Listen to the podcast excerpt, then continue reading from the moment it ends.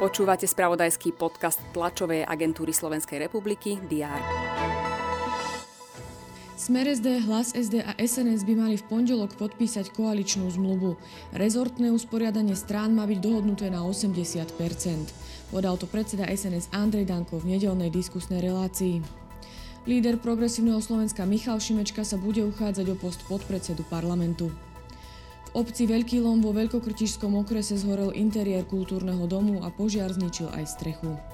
Aj tieto informácie priniesol víkend. Je pondelok 16. október a pripravený je opäť prehľad očakávaných udalostí.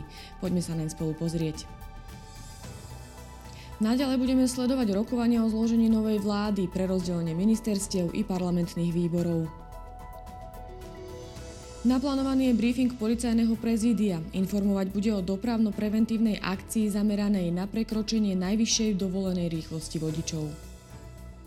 Univerzita Komenského v Bratislave a Ústav vied o zemi Slovenskej akadémie vied budú informovať o zemetrasení, ktoré 9. oktobra zasiahlo východné Slovensko. Americký minister zahraničných vecí Anthony Blinken v rámci kivadlovej diplomacie v regióne Blízkeho východu po štyroch dňoch opäť navštívi Izrael. Koná sa tiež summit berlínskeho procesu diplomatickej iniciatívy spustenej v roku 2014 vtedajšou nemeckou kancelárkou Angelou Merkelovou. Cieľom iniciatívy je podporiť krajiny Západného Balkánu na ich ceste k členstvu v Európskej únii a regionálnu spoluprácu.